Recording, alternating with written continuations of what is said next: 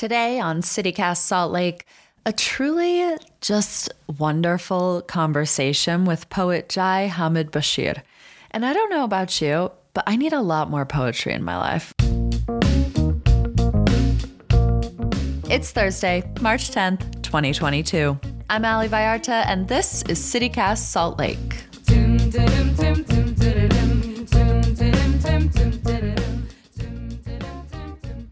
Welcome to CityCast Salt Lake. Thanks for being here. Thanks for asking me to be here. What a beautiful day. Actually, today I'm going to be reading in Sugar House. I haven't had an in-person poetry reading in 2 years now. My last reading was actually in New York City. Are you nervous? How are you feeling about reading for people again? I've missed it quite a bit because I think there is such a beauty in sharing written work with others. I think of poetry as a living organism. So for that living organism to be fully nourished, I think poetry can't exist within a silo of just the individual. I think poetry is meant to be shared and heard and read amongst friends and strangers.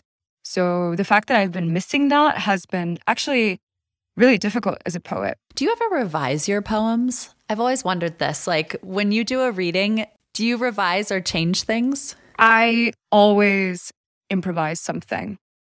And it's just because I'll be there and I'll kind of think about the audience and I'll be like, what if I use this word instead? Or what if I make it a little more sensual? Or what if I don't make it as erotic? I'll change adjectives. I'll change entire lines. Not the poem or the structure or anything like that stuff, because I don't think my mind works that quickly. But there have been moments where I'm like, ooh, wouldn't this be a little more exciting for a live audience? I don't know.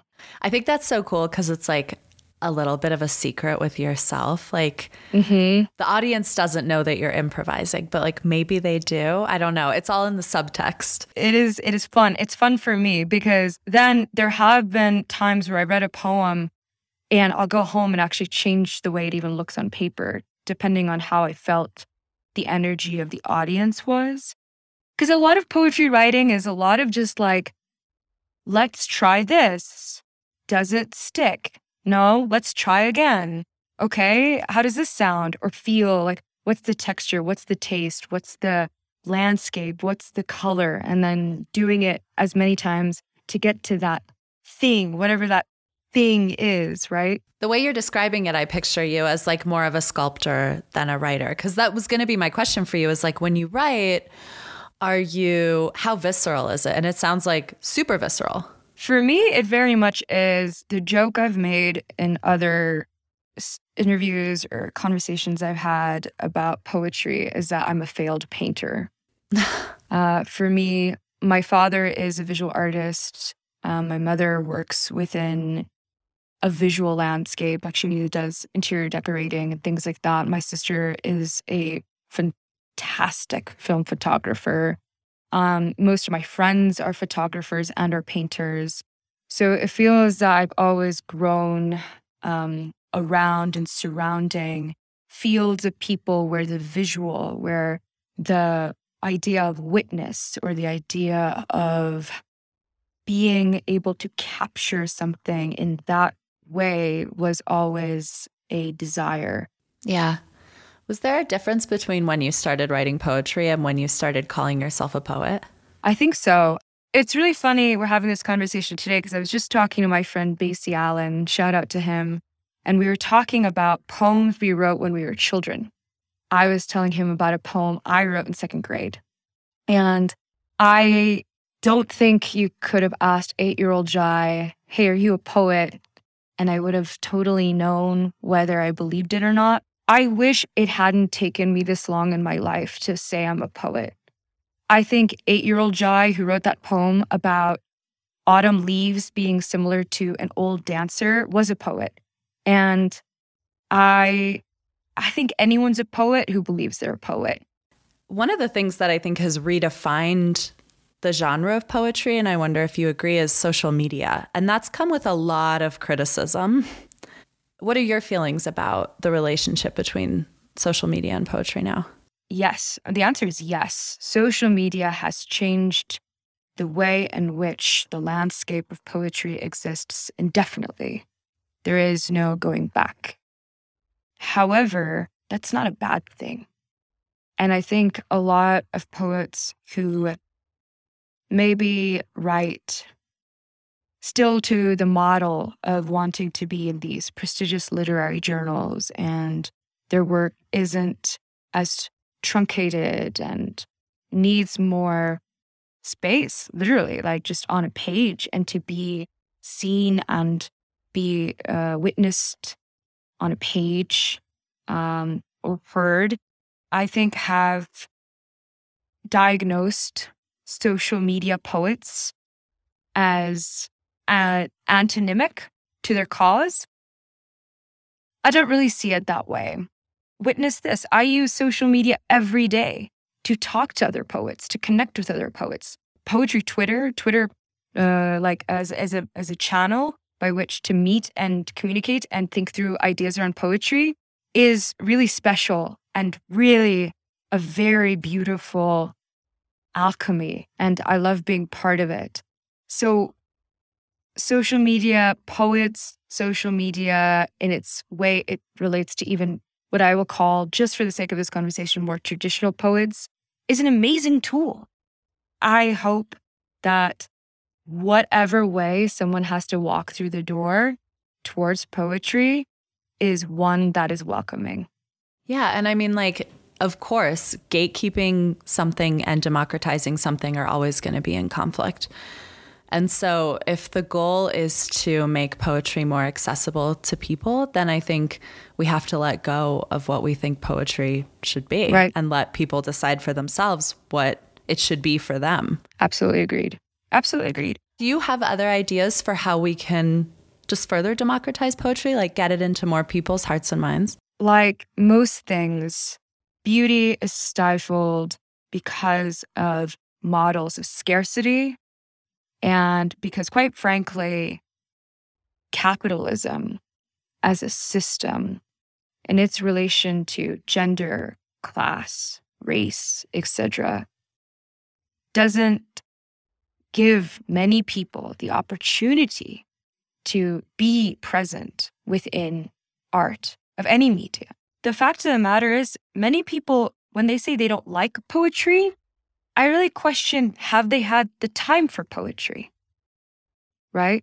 Have they had the time to be with it? Because when you are negotiating your mental health, paying bills, all of these ways in which capitalism makes us work within frameworks of scarcity, maybe poetry isn't people's main priority, and that's completely understandable. Right? I think if we want to democratize poetry, if we want more people to feel that poetry is for them, it has to start young. Let's get more kids reading poetry.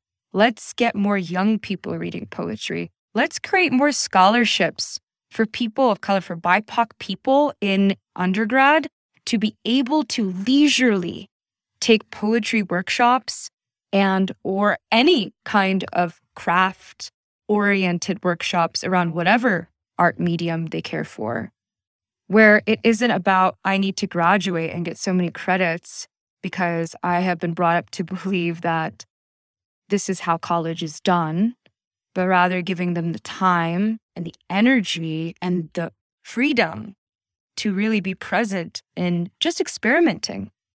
I read this really beautiful, beautiful poem by Major Jackson about basically the first time he got high with friends.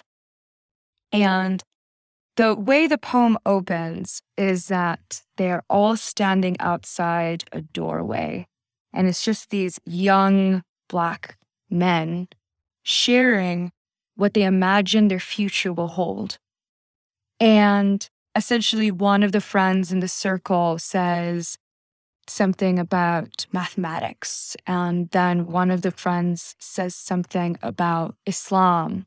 And then there's a puncture in that poem where the I, which I read as Major Jackson, says, I want to be a poet. And someone in that poem, another friend who's smoking the blunt with them, says, so you want the tongue of God. And the reason I bring that up is because no one questions him in that poem.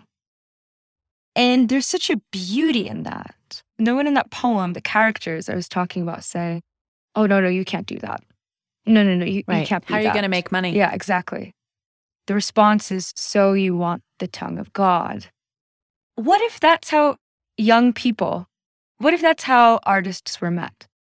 With that kind of affirmation, with that kind of, this is also a potential. You can do that. And what if like that kind of declaration was met with that kind of kindness? And I think that's something that we have to allow to happen. In Salt Lake and in Utah, a lot of your poems have intersected with the movement for climate justice. And a lot of your poetry bears witness to some of our most precious landscapes, the Great Salt Lake, parts of southern Utah.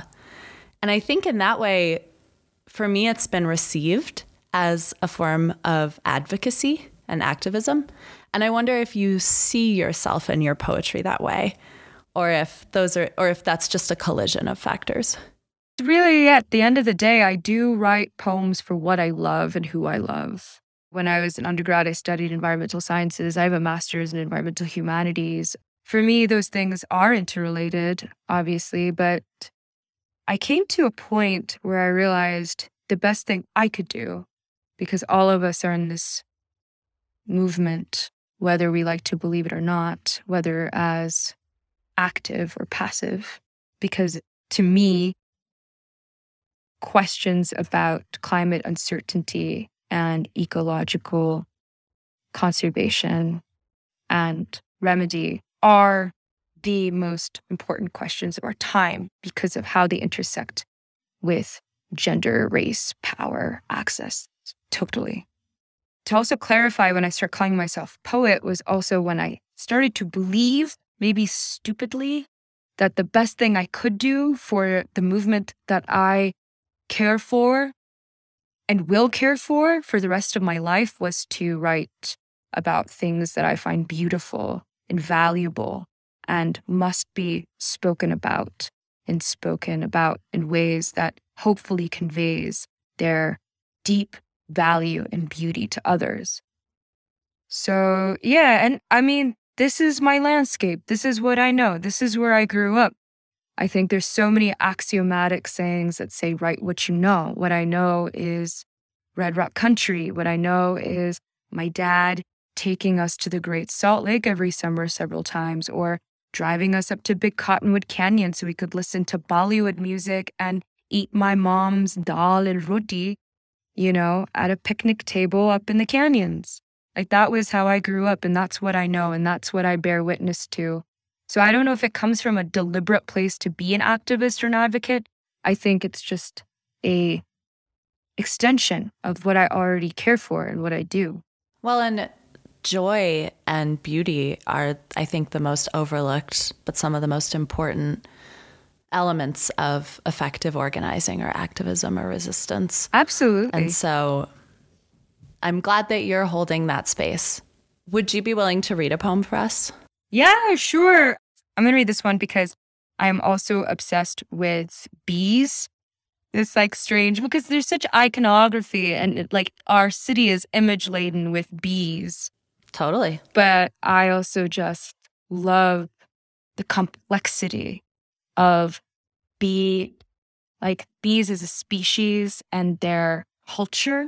The more we learn, the more we realize, actually, that is a criteria point about what excludes us from all other living organisms. And so bee culture is so fascinating to me, and the fact that we eat, not, our species eats something that comes from them, and just how interdependent our ecological equilibrium is on bees and how little we're doing in order to save the bees. I guess that's my soapbox. I just love bees. I'm so interested in your take on bees because I feel like particularly in Utah, bees have been hijacked as a symbol of capitalism. Yes, precisely. The only nice thing we have to say about them is that they're industrious. Like even in the language of our daily usage of bee is like busy as a bee, worker bee, when in fact, like there's such a sensuousness actually to the bee. And there's such a beauty and sense of community in how hives operate, right? Which is so antithetical to capitalism. Okay, so this is called beekeeping. I'm going to read this. Okay. Beekeeping. Afterward, when the electricity goes out, we will burn a citrine fire, the orchards cut, oranges filled with softening wax. The bees are also dying. I've made enough delicate compartments and hymns in my mouth for honeycombs. Here I save each winter, my slowed queen like a nucleus. You ask how I've made my mouth this sweet. I will teach you to be an apiarist, to be gentle beyond my tongue and cradle these cells, crystalline panes of wings, to put on silken armor, a veil, and attend to a hive hidden beyond my lips. Wild housekeeping. I once believed in power, phantoms pulsing through walls, something to turn simply off and on. Now I know power as lattices, underground and above, lines of one element turned to another by men like you, tattooed and agile in yellow vests.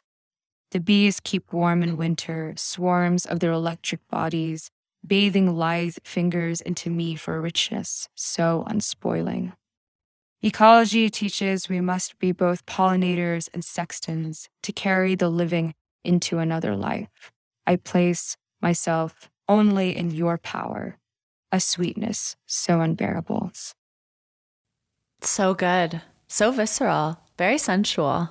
Yeah, I mean, a lot of my poems are, I guess, I don't know, love poems. Because honestly, like beauty, love, that's what moves me, and that's what I want to write about. Like I actually got asked recently if I write political poems.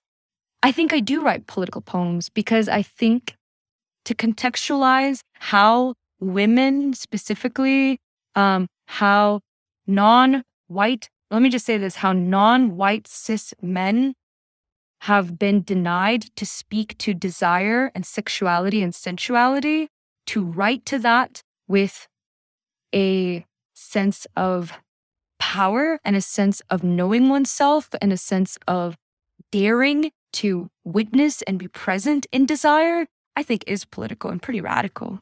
Yeah, I agree. Sure, they're political. Or I just want to write some sexy stuff. I don't know. That's right. I don't know. Maybe both. Sure. Jai Hamid Bashir, it's been so wonderful to spend this time with you. Thank you so much for being here. Thank you for making space for poets. And thank you for highlighting Salt Lake City, because I think it really is a special place full of remarkable people. So thank you for being part of that.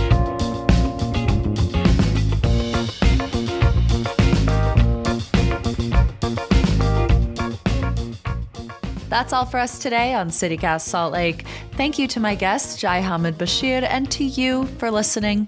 We'll be back tomorrow morning with more news from around the city. Bye.